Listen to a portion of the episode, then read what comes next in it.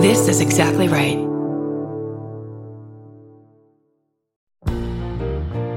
We're finally doing a live I Said No gifts, and I'm inviting you. This thing is going to be wonderful. Some very special guests, gift giveaways, and I'll probably get a haircut the day before so I look really nice.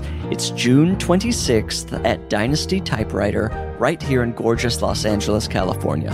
That's right, Los Angeles, the home of several Target stores. And if you can't be in LA, we'll also be live streaming the whole show. Tickets are very limited, so go to dynastytypewriter.com as soon as possible.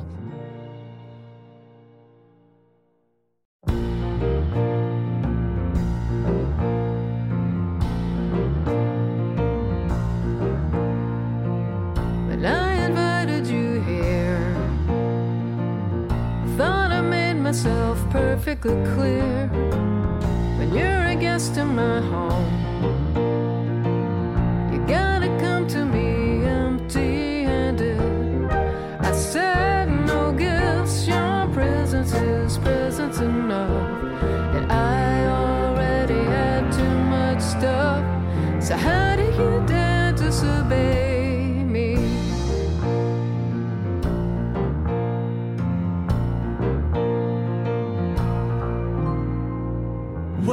to I Said No Gifts. I'm Bridger Winegar.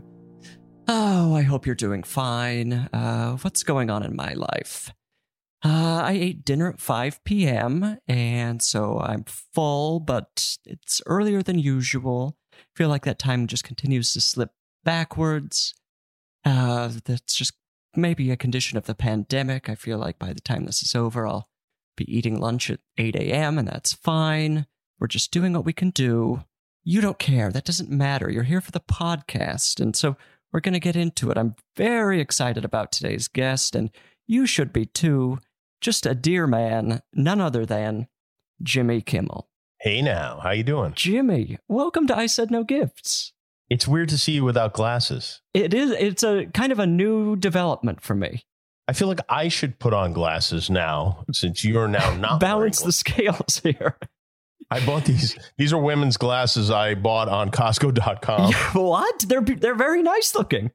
Well, thank you. Uh, you know, they are. I, I need reading glasses now, Right. and I lose them constantly, and they're all over the house. So I buy them in packs of eleven now, and then sometimes they show up, and they're like I don't know what color this is, but uh, they're not designed for men. They look nice. Oh, thank you. Wait, so Costco sells glasses in bulk? Oh, they sell everything in bulk. Yeah. Yeah. They, you can get a whole pack of reading glasses on Costco.com. What if you want to launch an optometry office or something? yeah. We're opening a LensCrafters actually. you remember how Pamela Anderson opened a Starbucks in her home just so she had it there? Wait, is that true? Oh, yeah. You, oh, yeah. You missed that I'm one. You're too young for that one. this. It was a big story at the time when it happened. It was like, oh my God, nothing crazier than this will ever happen. when I was a kid, when I was in um, junior high school, I wore glasses. I always I had glasses as a kid, but my parents were too cheap to ever take me back to get another pair. It's like these are the glasses you will wear for the rest of your life. And um, one arm broke off my glasses. And they never took me back to get another pair. So I wore for at least a year and a half, I wore glasses with one arm. And Oh. I, I'm here to tell you that you don't need two arms for glasses. You can wear them unless someone calls your name and you turn your head, in which case they will go flying across the room. Right. I feel like that's going to require a decent amount of tilting your head. That's going to lead to some sort of neck problem. You learn to work with it, but yeah, you might. Maybe I'll find out in my 80s that that's where my neck. It's going to manifest itself at some point. You're going to just have this strange tick that you're dealing with. Wait, so what? How did you solve the problem? You ended up convincing your parents to get new glasses? I uh, applied for um, what do they call it when you divorce your parents? I Uh, emancipated. emancipation. Yes. I, am, I became emancipated. No, I got a job and then I just bought my own glasses. Right, right. Yeah. Well, glasses until maybe five or 10 years ago were a very expensive thing to buy, unless you wanted the worst glasses in the world. Isn't it funny that you can pay, like, you can get a pair of Ray Bans or whatever, or even more expensive? I sometimes I'll wander in the sunglass hut with my wife and I stare at these glasses and go, why is this one $350 and then the glasses at CVS are $1? why is that? And the answer is I don't know. Well, I think you put them on and you'll you'll know almost immediately, or at least Yeah. people looking at you will know what's going on. I, I I feel like a CVS pair of glasses. Well, I don't know. I haven't looked at the CVS glasses in a while, so I They're can't. not I'm as gonna bad as they should be. I mean, the, the price comparison, like if you bought a car that cost 300 times as much as another car, you'd say, well, there's, you know, this is a much better car. But in the case of the CVS glasses, it's like 40%. That's very true. This is the thing that I feel like an optometrist told me they were trying to sell me on a pair of glasses that were like five hundred dollars, and they told me, "Well, they'll last you ten or fifteen years." And I thought, I don't want that. I don't want to be wearing the same pair. Uh, these will not look good in three years. In fifteen, Yeah. I'm going to look like I'm out of my mind wearing a pair of glasses. Unless you're Woody Allen, you don't wear the same pair of glasses for your whole life. and no one wants to be going for that look in any way Right, that's, anymore. yeah, that's So- out of style. oh, oh, to be in a sunglass hut now—that's the dream. Oh yeah, sure. Oh, how are you doing? I'm doing well. Everything's good. I, you know, I, I, there are definitely things I enjoy about this lockdown time of our lives. You know, Sure. I'm, I'm doing a lot less, which is nice. I mean, you were working from home for a long time. Yeah, well, I was doing the show from my. Actually, the first week I was like kind of doing everything by myself. I was just sitting and talking into my laptop, and then we decided that maybe we should we should coordinate it, and we didn't realize. You know, at the time I thought, well, this will be over in two weeks. And we all did. and here we are yeah now i don't know if you've seen but we have you know we forced the staff into the into the studio right. and so there are like 15 people sitting there pretending to laugh at my jokes They make a very good audience.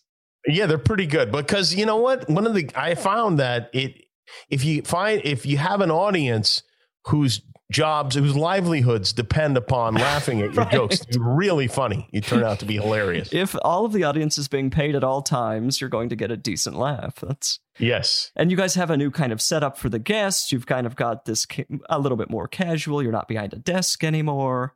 How are you feeling about that? Yeah, that's one of those things. What do you think of that? Because I, I feel like maybe I might not ever go back to the desk. I don't know. I kind of like just sitting there. I mean, I think you're kind of a casual guy. I the desk has I mean has long expired as far as why was it ever there in the first place? Why is it's not an office job?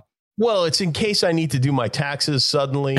you know, I have a flat surface. There are benefits to the desk. I'll tell you a couple of benefits to the desk. One of them is it gives you a place to like hold up an album or a True. photograph or whatever and and you, and it has to be very still when that happens because the camera's shooting it from like 30 feet away Right. so that is good and then also sometimes you can hide props that you want to reveal Right, right, right. which you can't really do if there's no desk. Um, I also feel a little bit weird about like I'm not sure how to sit sometimes. You know, like I like height. I like only having a third of a body. It's almost Sure. like being a puppet or something. so that's nice. So there definitely are some advantages to, and also oh, like my desk card with like my questions, my notes that I've written down. I don't have those. So oh, what what are you doing um, then? uh, you know, the truth is, I I know it all. I I have it in my head. It just Right. it's a little bit of a security blanket to have it there. But if there's something really specific that I need to read, like what time something is on, or you know, a list of names or something, it's it's not as convenient. Well, I feel like you get a little magazine rack to hold things. You get an easel to put them on. Yeah, You know, maybe a little like a, a little garden wall behind you to hide various props. that could be nice. I don't know. Uh, Yeah. As someone who never knows what to do with my hands, that would be my. I, to be able to just put them on a desk, I would need that.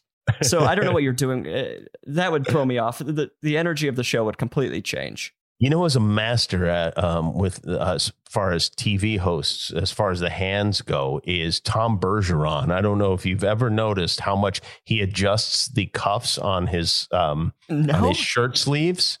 He will. Uh, he's got a thing where he comes back from commercial. I, I'd always noticed this when he was on Dancing with the Stars that he was always kind of fixing his his sleeves. well, that's something to do. You've got to find some business to do. Yeah, and I think he invented it. Really, nobody else does. I mean, what else are you going to do? Check your watch or uh, put your yeah, hands you could check your watch, but then it seems like you want to leave, like you're ready to go, and that's not really a great message for the viewers. Right, right. What else have you been doing in quarantine? I mean, what is your day to day when you're not working? Well, you know, my macrame, I'm pretty focused on that. Well, you've been sending out those in the mail, and I've appreciated them. yes, it's all owls, which um, I think I'm trying to figure out a new animal. But uh, I've been, uh, you know, I'm working and then I have two little kids and they're, they're crazy and they run around. Basically, I come home from work, they attack me at the door while I still have my backpack on. You know, I Sure. almost topple over. And then we entertain them and vice versa for about two and a half, three hours, try to get them to sleep, get them to sleep. I usually fall asleep. Actually, I fall asleep with my son and my wife falls asleep with my, with our daughter every single night. And then about an hour and 10 minutes later, we wake up and I do homework for about three hours. That's a beautiful great. life. Yeah. Do you feel like your kids have noticed different, a major difference in life from the pandemic, or is it? Yeah, I do. I think they're going to be, the, you know, like if I leave the house even for a minute, it's like, well, where are you going? What's, you know, what's going on? And Right. especially when we went, when we first went back to work, they didn't understand it at all because, yeah, every day's like every day for them is like, oh, this is how it is. Mhm. Dad and mom are home. And then it's like, well, it's not Saturday or Sunday. It's Monday now. We have to go to work. And, you know, it's, it, I, you hate to disappoint them, but I do explain that, um, that we have to go to work. Right. This is my dog. My, my dog is dealing with similar issues. You have Where- conversations. Uh, I? I sit her down and I try to explain to her if you want to keep living here, I'm going to have to make money. I can't have you eating the house plants while I'm gone, this kind of thing. and she doesn't understand. Yeah, and right. it's uh, you know, the problem is growing exponentially and we'll just have to deal with it at some point. And you know what? The dog, I think, will get you, and the kids, all three of these uh, creatures will get used to it when they have to. Right. Have you traveled at all during this? Yes, I took an RV trip to Idaho. That's right. Wait, did you was this your first time driving an RV? Yes, it was. what what did that feel like? That feels like such a giant jump. Um, it goes from fun to absolutely terrifying. Like there was a stretch where I decided, you know what, instead of stopping, we're gonna I'm gonna go through the night and we're gonna power our way from Utah to Idaho. But then it was three o'clock in the morning, and my wife and two little kids are conked out in the back, you know. And they're, you know, for them, they're just dreaming. They're enjoying themselves. And for Right. me, I was guzzling coffee. My it just imagining the thing that kept me awake was imagining a big ball of fire and my whole family in it going through terrible situations like well you know how would i want this to turn out? Would i want to make sure i hope i die with them because otherwise you know how will i handle this this nightmare that i've created? And that kept me awake but um i couldn't help but be resentful as i was the only one awake and driving. I think drinking too much coffee late at night will do that to you. Yeah, and driving a five thousand pound vehicle with a family. in it. Just resenting everyone in it. Um, did Molly drive the RV at all? No, no, no. She's that she did not sign up for driving for the her. RV. Yeah. How fast does an RV go? Are you going like freeway speeds? This feels so Oh, yeah. dangerous to me. Yeah, no, you can go fast, and then but when it gets windy is when it starts getting a little Oh. shaky because you can really feel it. Right. Oh, And we even drove by. Uh, it was it wasn't necessarily an RV; it was a camper like that was trailing a vehicle, and the camper those are the ones that are dangerous. I, I've learned because when they are attached to the vehicle. There's a much greater chance that the camper is going to flip over and flip the vehicle along Oh with it. God. The, just the vehicular chaos you've imagined over the last year. Is We're, we're all lucky to be alive. Did you uh, stop any? I mean, you left LA in this thing. Where was your first stop? Was it in like southern Utah or what? Yes, it was. We stopped at there's this great campsite um, near. Uh, it's spelled hurricane, but they call it hurricane. Hurricane. Hurricane, you know that, right? Yeah. Of course. We stopped uh, at that campsite, and that was great. We stayed in a tent and you know saw all the stars and all of that stuff. Oh, and that's then lovely.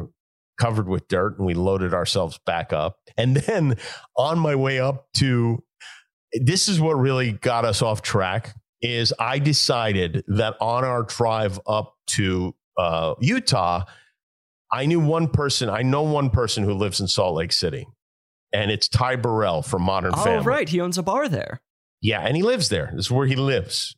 So I decided, I had his address. We were going to stop at his house and knock on the door just with no no heads up, nothing.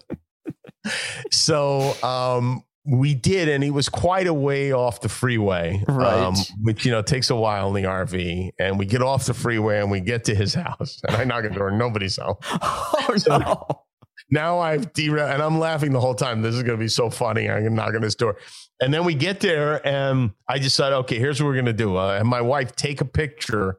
I'm just sitting on the steps in front of his front door, and then we're going to text it to him and see what happens. Oh. And you know, a lot of pranks that take a lot of effort. It's easy to be disappointed by the people's reaction because he's like, "Oh my god, what are you doing in town?" You know, like one of those things. Like, what do you mean? What am I doing? in town? I'm in front of your house. I drove an RV. here. I've never been to Salt Lake City before. It's my first time. I'm sitting in front of your house. Was he completely out of town? He was complete. He was in L.A. Oh, for me to just drop by a friend's house here is a huge hassle. I would only do it as a prank. I would only do it to intentionally make them uncomfortable. I feel like you're uh, very committed to a prank. It's something I admire and that also makes me really uncomfortable. I'm someone who is not good at pranks or good at receiving a prank.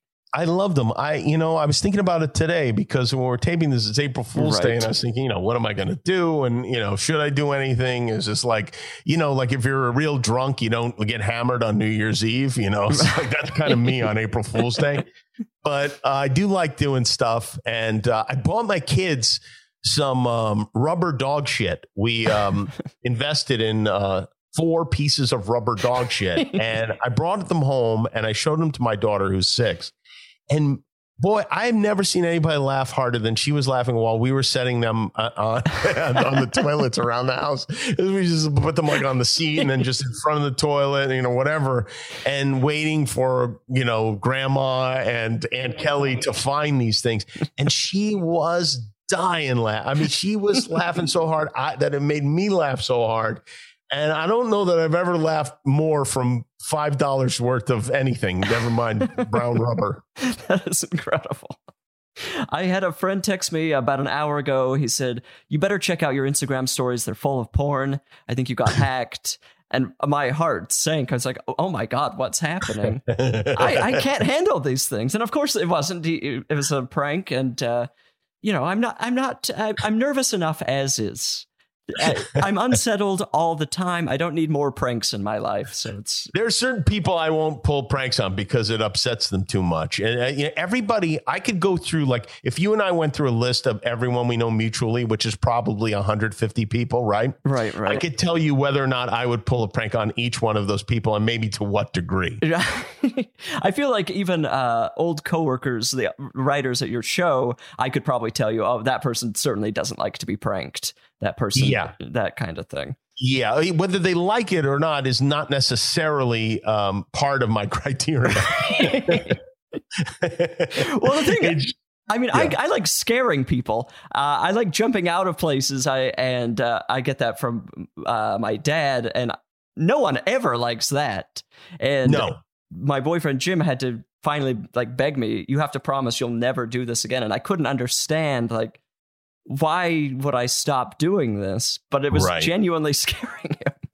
I love it too. And my mom would do it a lot. And my mother would, you know, like grab my dad's ankle in the shower and that kind of stuff. And and it's it is so fun. I mean, I, you know, there are certain people around my house that scare, but my wife gets so mad when I scare her. I can't scare her anymore because sometimes I scare her accidentally. Right. So I have to make a lot of noise now when I go into the bathroom when I come home from work because uh, when she's bathing the children, uh, you know, because they react, they're like, "Hey!" and she screams. She, some people are just jumpy. right.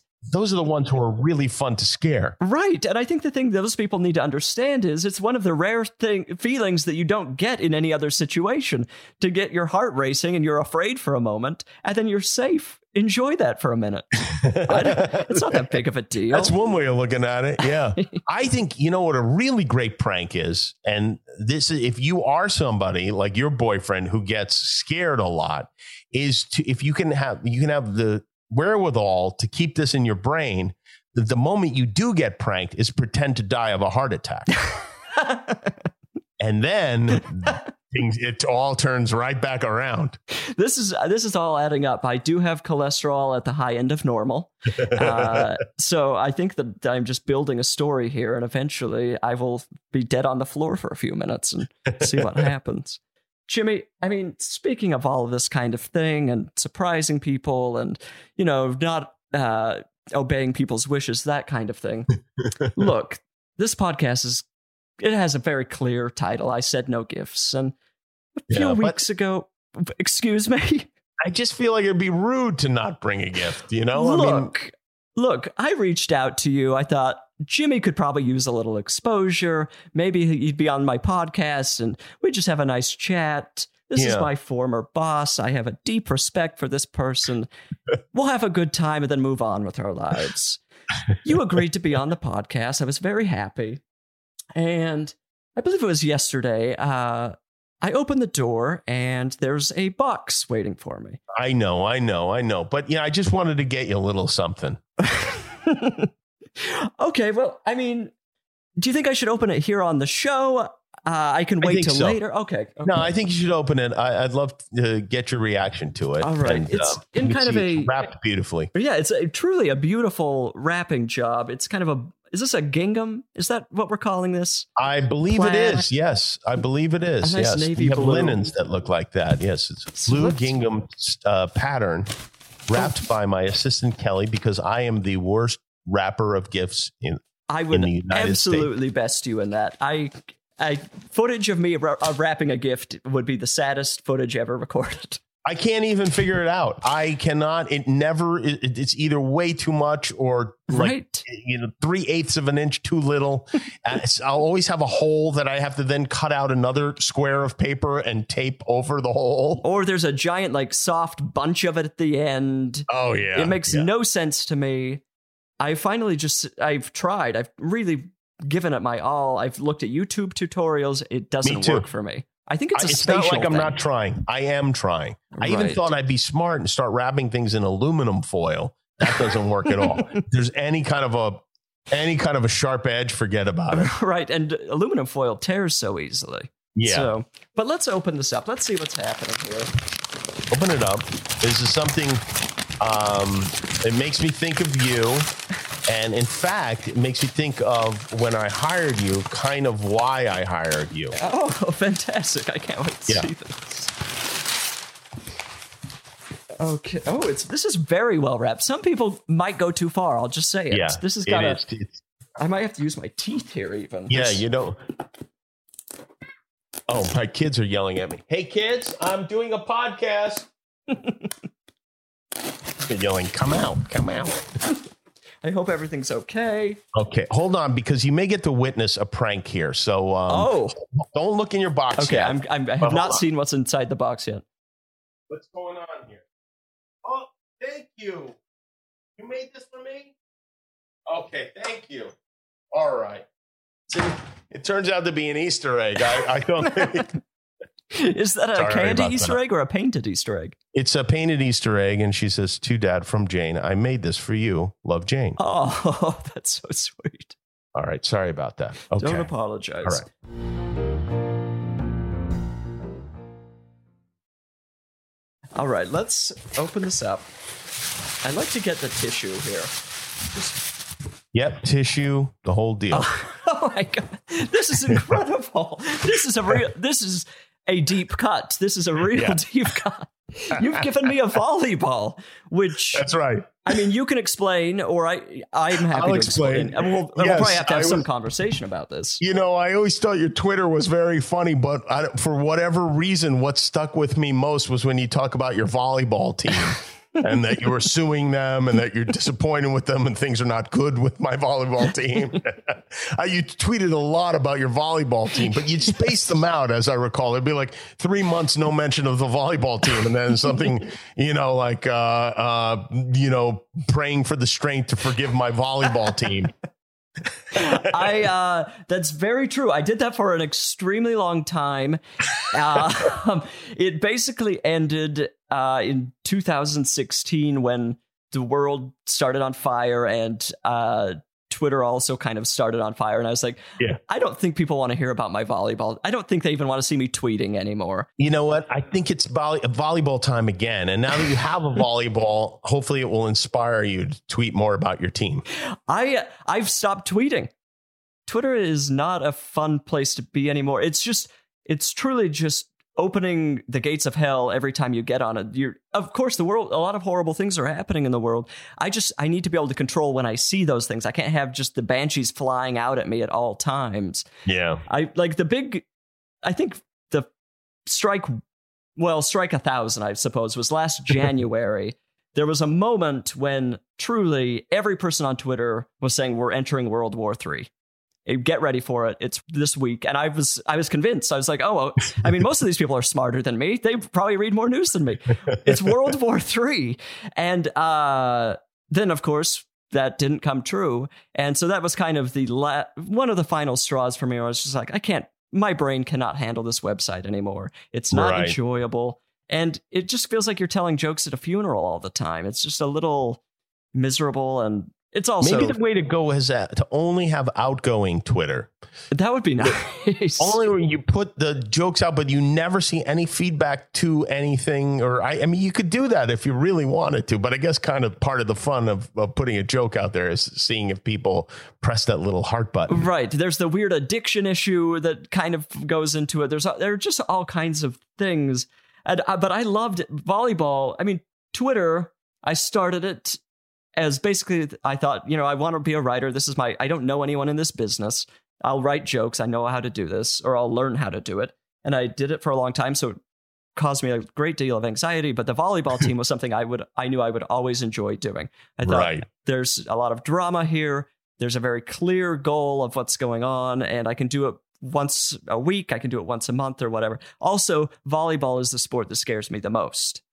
Is it? Yes, I, it's the because I think largely because my older brother was always throwing things at me as a kid, and so there's like a real built-in flinch uh, mechanism in my brain. Even more than like dodgeball. Oh, what Say. far more than dodgeball for some reason. I think because dodgeball, the goal is to run away from the ball. And so you have, you know, you have the excuse to get away from the ball. But in volleyball, if you're running away from the ball, you're fucked. So you're saying you have no use for this gift that I've given you. I absolutely have a use for it. I get to cherish it. I have this thing that I tweeted about for years has now manifested itself in physical form. yes, this is like the secret. This is like what Oprah was talking about. this is exactly what, what all the books, everything. You do a tweet about it long enough, and you will get a volleyball. No, I mean, I mean that said, Twitter for me, as you well know, I mean, I don't know if I've ever told you this story. Like, I tweeted for years and years, and two, I moved to LA in 2010. And I had been here for four years with no luck getting a writing job. I had had a couple like close calls that didn't work out. And in 2014 June, I was like, okay, well, I'm I'm not going to write anymore. I mean, like, I have no money. This I really don't know anybody that's going to be able to get me a job. And Twitter, I had had some, you know, whatever success on it, but nothing had come of it. So I started looking up social media jobs in Utah. I was like, it's over. And my friend Matt Ingebretson was like, just hang on a little bit longer. And a month later, my friend, it was 11 o'clock at night, and I had just tweeted something that I had enjoyed. And a friend texted me and said, I'm going to Krispy Kreme, which is in Burbank. Do you want to go for a ride? So I was like, sure. I didn't look at my phone the entire way. And we get to Krispy Kreme, and I take it out, take the phone out, and I've received a direct message from Jimmy Kimmel and about passed away. And you said you had been reading Mhm. your, my tweets and that you enjoyed them. Mhm. And I was, I, I was so glad at that moment to be with a friend because had I not been, I would have spent 12 hours thinking, how do you respond to this? I'm going to ruin another, uh, you know, my last opportunity. And he's like, just be a normal person, just say thank you. And so that's what I did, which is, you know, whatever I would have come up with certainly would have ruined my chances at getting this job. And then over about the course of a of course, the next day I was flying to Utah, and so I was like, "Oh, any chance of a job coming up is now ruined. I'm going to be in Utah for three weeks." But for the next month, I every time I tweeted, I was sweating because you Oh. said you wanted to meet and uh, about possibly for a job, and so I was like, "Well, every time I tweet, I may ruin my chance at getting this job. and and we also didn't have a lot of communication. So every time I tweeted, I was like, oh well, I haven't heard from Jimmy in two weeks. I guess the the hope is hope has died, and who knows Uh, what'll happen. Uh, yeah. But then we, I finally came and I met you at your office, and uh, you hired me. Which and then I went to my car and cried, and then I mean, you truly just turned my entire life around. It was such a wild moment for me, and weirdly, that was kind of the last time you and I spoke just had a conversation because then you became my boss and then my next fear set in which is now this man's going to fire me I, so the i was just afraid of you for a year and a half and i mean it was a wonderful job and i had such a great time but every night i would go to bed and think i hope i have at least one joke he likes tomorrow or career is dead so well, you know, I'm pretty, uh, I'm pretty loose when it comes to that sort of thing. Like you, you can go through a pretty long dry spell, and I won't say anything about it because I get it. And you know what? I think that's a, not that we're necessarily looking for lessons, but it's interesting because people think it's, people think that you become successful because of a moment, and if you really, if you don't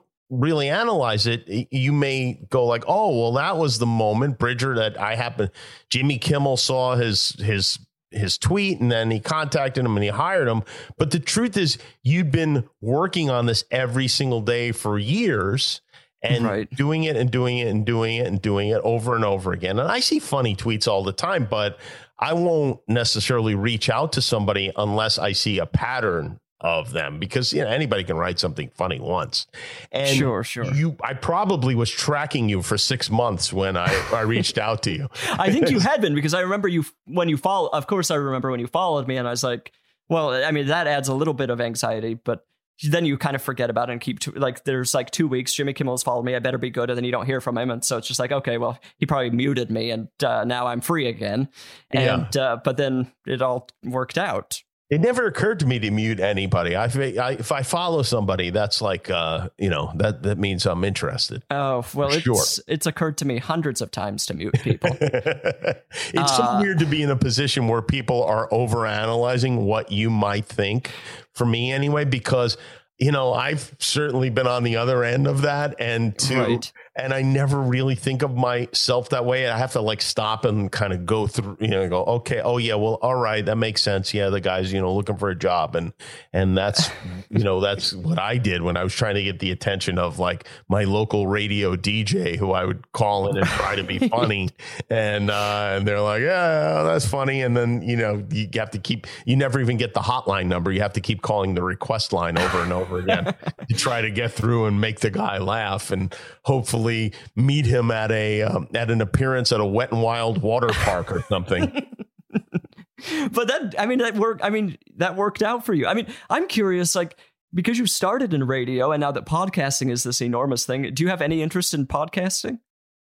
Um, I enjoy. I love being on the radio. You know, it's basically this is the same as the radio, although there's a lot less pressure when you're doing a podcast than when you're doing a radio show Right. where you know you have a boss and you have ratings every month and you have all of this and sponsors to deal with and all this kind of stuff. It, it's definitely different. Um, and it was much harder to get in. Like, I feel like if there had been podcasts when I was starting out, I could have maybe gone more quickly because just getting on the air is two years of hanging around the radio station. Right. You're barely ever on. And then, you know, some might call it a stroke of luck, but really it was just like your situation where I was just, I came up with little funny ideas for this disc jockey, oh, you know, over a course of years, like a couple of times a week. And then finally he got an uh, opportunity where he could hire me and he hired me. And uh, it wasn't a matter of like, being funny one time or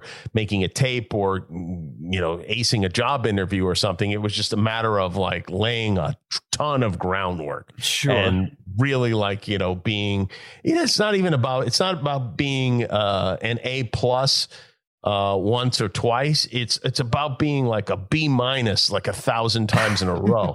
Right. you know I, everybody appreciates a B minus. a b minus is pretty good Right. you know That's beyond way beyond passing. yeah Uh, now, I something I else I've been wanting to talk to you about is cooking because you're I mean you're cooking up a storm. I mean as of the last couple of days even you're now just boasting about how good you are at making pizza on Instagram. and have you been cooking your entire adult life like this or is it like a recent interest? I started cooking when I was 20. I well, actually, I started when I was a teenager, but I was cooking things like hot dogs. But I put a lot of effort into, and I still do. When I make a hot dog, it's like I used to eat three hot dogs for lunch almost every day, which explains my physique. what were you putting on the hot dogs? Gulden's mustard and sauerkraut. Oh, and the way. I did it was I I cooked the hot dogs in a dry pan so I could kind of burn the outside the skin in the same way Right. you get it like a Nathan's in New York. And then I would throw the the sauerkraut into the pan with the hot dogs to then steam them. Oh then I put the buns over top of everything so that the steam from the sauerkraut steamed the buns a little bit. And then I go crazy with the mustard, and and from there, I you know I did morning radio. I my first real paying job was in Seattle, and my partner Kent Voss, this guy I worked with, li- we lived together, and I was married. I got married when I was twenty as well. So um, my wife at the time had a regular job, so she got home from work at five thirty, and Right. Kent and I got off work at ten a.m. So oftentimes I'd come home, I'd make lunch for the two of us, and then I had you know four hours of the day where I would make lunch, make dinner, and my wife would come home and we'd have dinner. And I just started doing it over and over again, and I got interested in it. And do you I mean are you cooking multiple times a week? Oh yes, I cook. Uh, I- you know, I cook for the kids um, most of their meals, and I cook for my wife. Yeah, I do. I do almost all the cooking in the house. And does this happen after work? I don't. What is your your schedule? To me, is out of control. Breakfast and dinner. That's there's a lunch. Of course, we're at work for, Right. but um, yeah, I'll usually make breakfast, and um, sometimes I, sometimes I'll make waffles or pancakes or right, you know, shaped pancakes. That feels Yes. Sometimes I get crazy and I'll make like a I'll make like a breakfast uh, taco of some kind. But and then I'll come home and uh, if my wife is hungry, I'll make dinner. Otherwise, I try not try not to eat dinner. Do you have any interest in opening a restaurant or, any, or anything like that? Well, I do have you know I I have investments in restaurants and with some of my friends, but um, not you know that's really hard work. I don't think people realize how hard restaurant Mhm. workers. I mean, that is you are on your feet, really working. I think I'm just too old for that. Sure, sure. Where do you like to eat in LA? Um, I like to eat. I'd say the restaurants that I eat mo- at most are APL, which Right. is on Hollywood and Vine, which is a barbecue place and steakhouse, and um, Connie and Ted's, which is a Oh, seafood place Wonderful, On, wonderful uh, cheeseburger. on Crescent Heights. Oh, and they do have a very good cheeseburger. Yeah. I know that because my daughter will order that, eat none of it, and then I eat all the rest of it. Yeah, it's really one of the best in town. I think. the best thing they have, I think, is and everything they make is great, but they have a Rhode Island style clam chowder. I've never had clam chowder. Oh, well, clam chowder. If you, like clams, is is I mean, I love clams. Like linguine and clams is my Right. is my death row meal, but.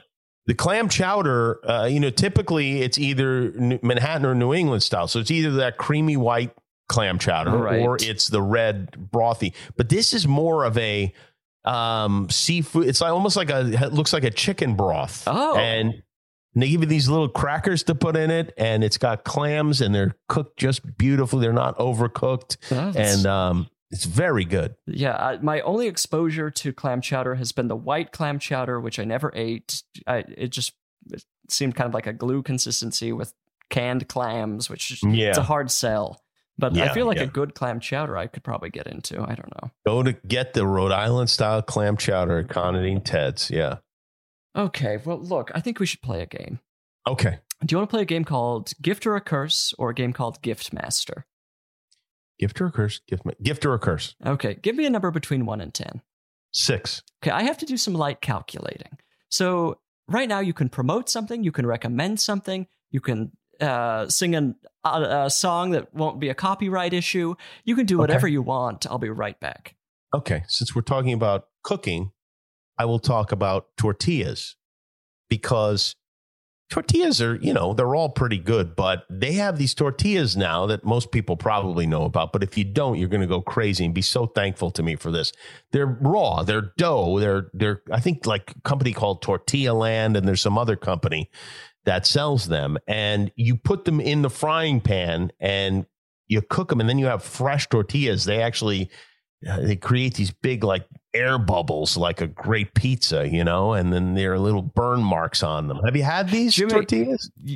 I mean, you're speaking to me on such an incredible level. I think on this podcast, probably multiple times, I've complained about a factory made tortilla because I think it's a factory made tortilla is one of the biggest crimes that's being Yeah. perpetrated right now. I get these ones at this place in downtown LA called it's called Loqui, and they sell you like a dozen for six dollars or something, and they're like half made, and Oh, so great. uh, you heat them up and they taste so much better. They're par cooked. Tried making some tortillas early It's pandemic. hard. It's extremely difficult. It's Hard. Yes. My, you know, Cleto, our band leader, you know, been my friend since I was nine years old.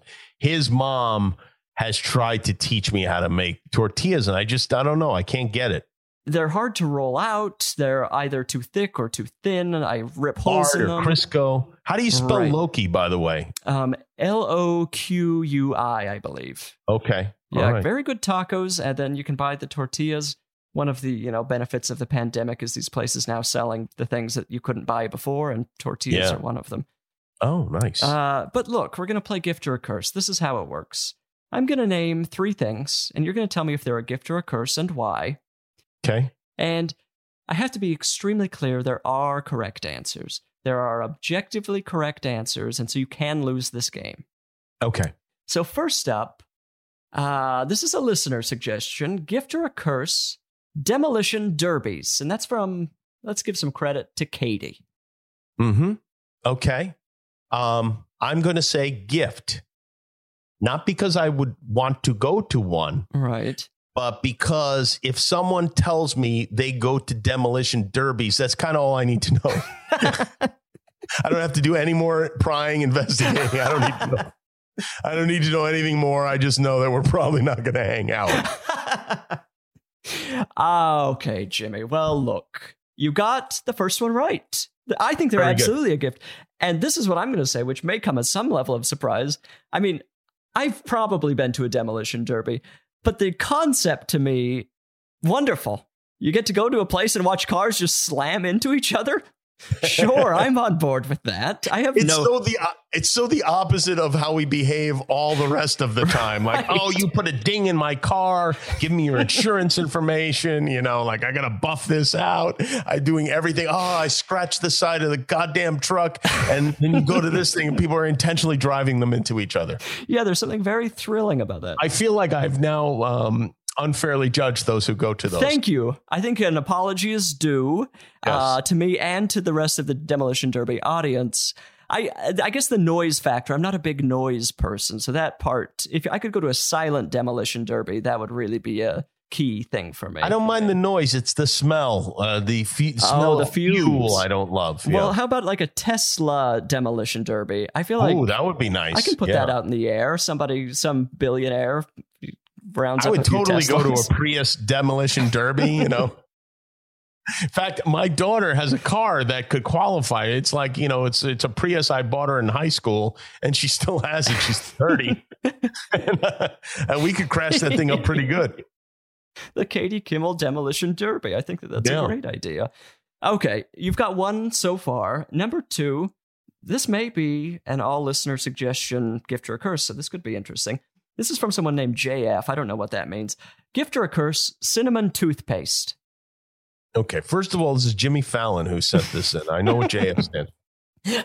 Um, cinnamon toothpaste, I'm going to say curse. Why? Um, I don't think toothpaste should taste like food. I think it's confusing to the mouth. I have my kids have chocolate toothpaste, which is Oh, no. truly vile. It's like I don't know. You're you know you're supposed to be cleaning that out of there, not putting it in. and once you start eating that kind of toothpaste, once you know, I'm a Colgate man myself. Oh, interesting. once you really go for the food based toothpastes, I don't know that there's any coming back. Right, right.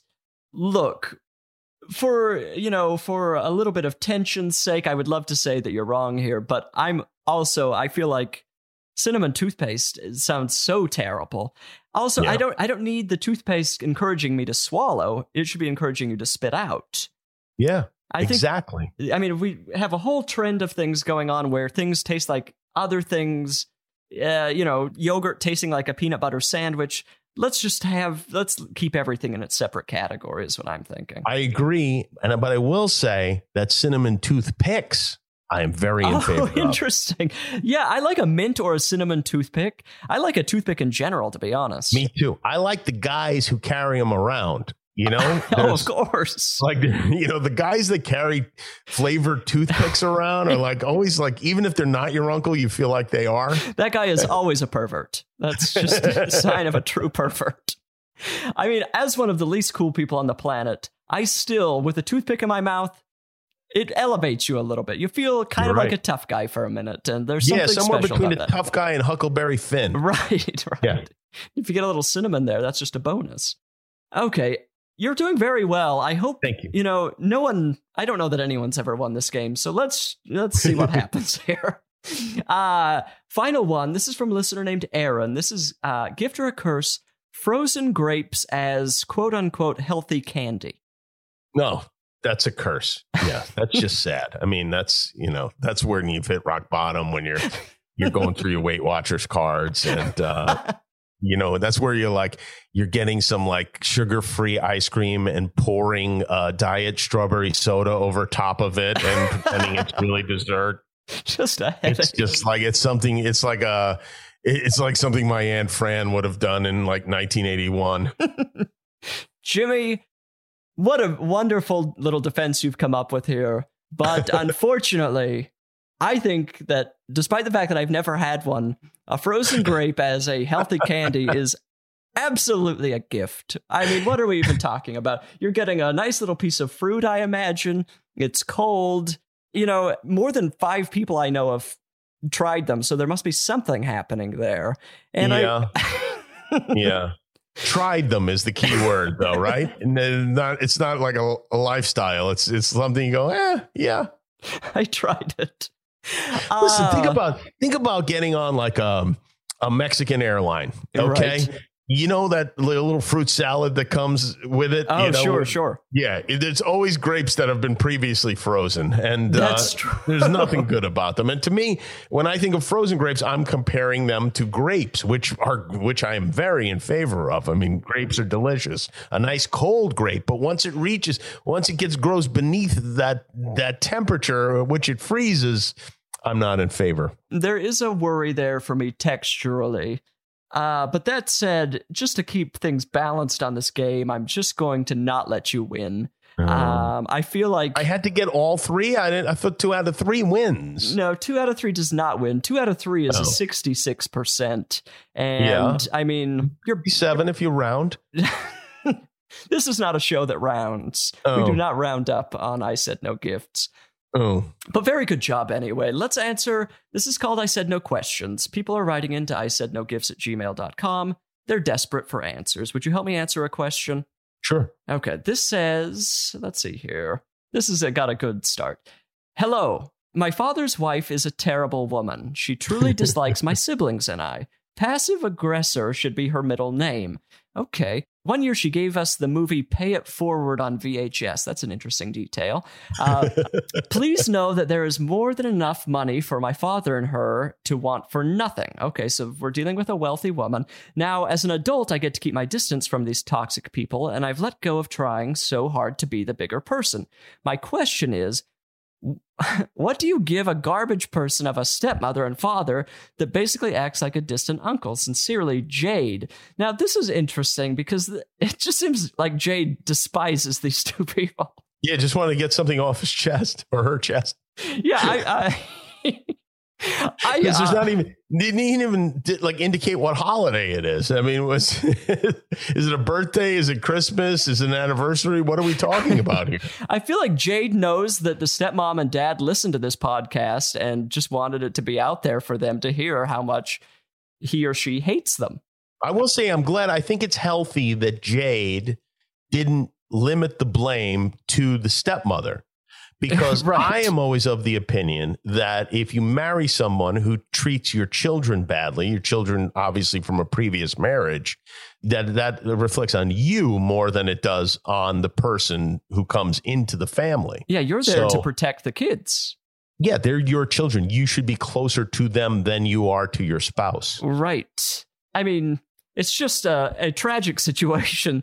I mean, the Yeah. fact that this person's writing in this podcast. All that said, what do you get a gift for someone that you don't like? Pay it forward on VHS, I guess. How about upgrade to Laserdisc? I feel like pay it forward on Laserdisc or a uh, poster. What year did Pay It Forward come out? Pay it forward to me feels like a 2002 movie. Okay. So at, in 2002, there were no VHS tape. That was like the last breath of VHS was probably 2001. Okay. It came out October 20th, 2000. Oh, okay. I'm 2 Uh-huh. years off. I lose the game. So yes, and so so and it is available on VHS. So this is not a lie that this person made up. But at the time in 2000, no one had VHS players. In fact, we were moving away from DVDs at that point into the Blu-ray world, right? I, I think that was 2000 to me is like, did you get The Matrix on DVD? I think that was the big exciting thing to say around that period. So I think that we were just headed into DVD territory. So VHS was not an exciting gift to get at that point. It was something you would buy used at a blockbuster. Yeah, for sure. It was definitely not a new item. And if it was, it was in the discount bin. yeah, 97 DVDs really came out. So this is well into the death of the VHS. The stepmother, and also I feel like giving somebody pay it forward as a gift is kind of a it is a passive aggressive move. Saying, I mean, uh, the concept I think I remember of the movie is, I mean, literally the title. You do nice things for people. I think, yeah, somebody does something nice for you, and then you have to go and do something nice for someone else. So maybe the gift is to a third party who's not involved. You can say, hey, listen, I watched that movie, pay it forward, you gave me. Thanks again for that. That was wonderful. Um, what I did is I bought uh, a VHS of Easy Money and I gave it to um, some asshole in my apartment complex. I I mean Jade has just I mean I feel like you know usually I'm ready to recommend things. I I feel like the gift Jade gives stepmom and dad is lose their number. I think it's just time to cut them off completely. Yeah, yeah. Well, it sounds like she already has. or maybe this, you know, uh, this is rock bottom for their relationship, and this brings them back together. Maybe she's she hears her words echoed back to her and calls them up, and they watch finally get together and watch Pay It Forward. I Or know. maybe she really wants to fuck with her. Give her a great gift that will like blow her mind and confuse her to no end. you know, like a really beautiful bracelet or something like that. And right. she's just like, what? What the? What? I must have misjudged this stepdaughter completely. if there's ever been an opportunity for these uh, to give a gift or to give a car with a giant bow on top, I think this is the this is the oh time. yeah. It's the you know the Lexus sales event of the season or whatever. Go buy it, put a giant bow on top. My cousin Ivy did that to my daughter Katie when she turned um, like 17.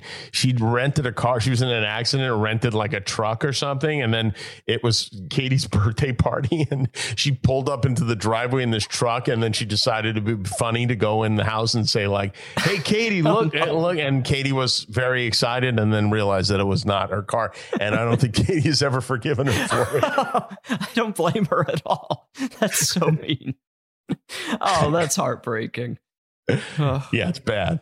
Oh, okay. Well, you know, we tried our best here. That's all anybody can ask of this podcast is that everyone tried. That's all anyone can ask uh, of anything. Right, right. Jimmy, this is the end of the show. I mean, Oh, what should I do then? look, I struggle every time to end the podcast. Oh, because the dismount is hard. Yeah, the Oh, dismount is hard. hard. People don't realize that's the underrated moment of the interview. It's it's kind of you know sometimes a little slow getting into it, but um, you know an introduction always helps wrap that. You know what? A plug is a nice way to get out. Is uh, Oh, not that I, I'm right. looking for a But plug. we should give you a plug. Jimmy has a little show on, uh, I believe, it airs on ABC every Let's once in a while. Plug Loqui again. I mean, we don't need Sure. to plug, but it's it gives you some information to talk about. you know. We can plug uh, your daughter, Katie Kimmel. I've I've plugged her on this Oh. podcast before. I think that That's she, great. her things make a great gift. She makes some amazing ceramic items and very she fun does. stuff. She makes funny uh, ceramics and T-shirts and paintings, and she's at Katie Kimmel, K A T I E Kimmel at uh, on Instagram. Well, thank you so much for being here. It's been just a delight, and It was my pleasure. I'm glad I got a chance to talk to you for a second time. yeah. We talked more times than that, by the way, right? I I- we probably did, but I'm telling you, every time, uh, that, I mean, there's just a layer of when somebody is the authority in the situation. It's very, you're like, I can't say anything wrong right now, and not that you, not that you ever even showed signs of like, it's not like you're this wild dictator that was just firing people left and right. But in my mind, I was like, if I move an inch, yeah, I don't know. Did I fire anyone during the time, the whole time you were there? not that I know of. but that's why I was like, well, then it's going to be me. I'm the most likely candidate. So Well, I don't know. God bless you bless survived you. perfectly well. Well, it's very nice talking to you. Yes, thank you Um, so much for this volleyball. It's going to go on some sort of mantle, and it will never be tossed in the air. At least not at me. And give my best to your team. No, of I miss course, them. of course, listener. This is the end of the show as we've been discussing for a few minutes. So now you have to decide what you'll do next in life. And I trust you. I think you're going to do a great job. Take care. I Said No Gifts is an exactly right production. It's engineered by our dear friend Annalise Nelson, and the theme song is by miracle worker Aimee Mann. You must follow the show on Instagram at I Said No Gifts. That's where you're going to see pictures of all these wonderful gifts I'm getting. Listen and subscribe on Apple Podcasts, Stitcher, or wherever you found me. And why not leave a review while you're there? It's really the least you could do. And if you're interested in advertising on the show, go to midroll.com slash ads. I invited you here, thought I made myself perfectly clear. When you're a guest in my home,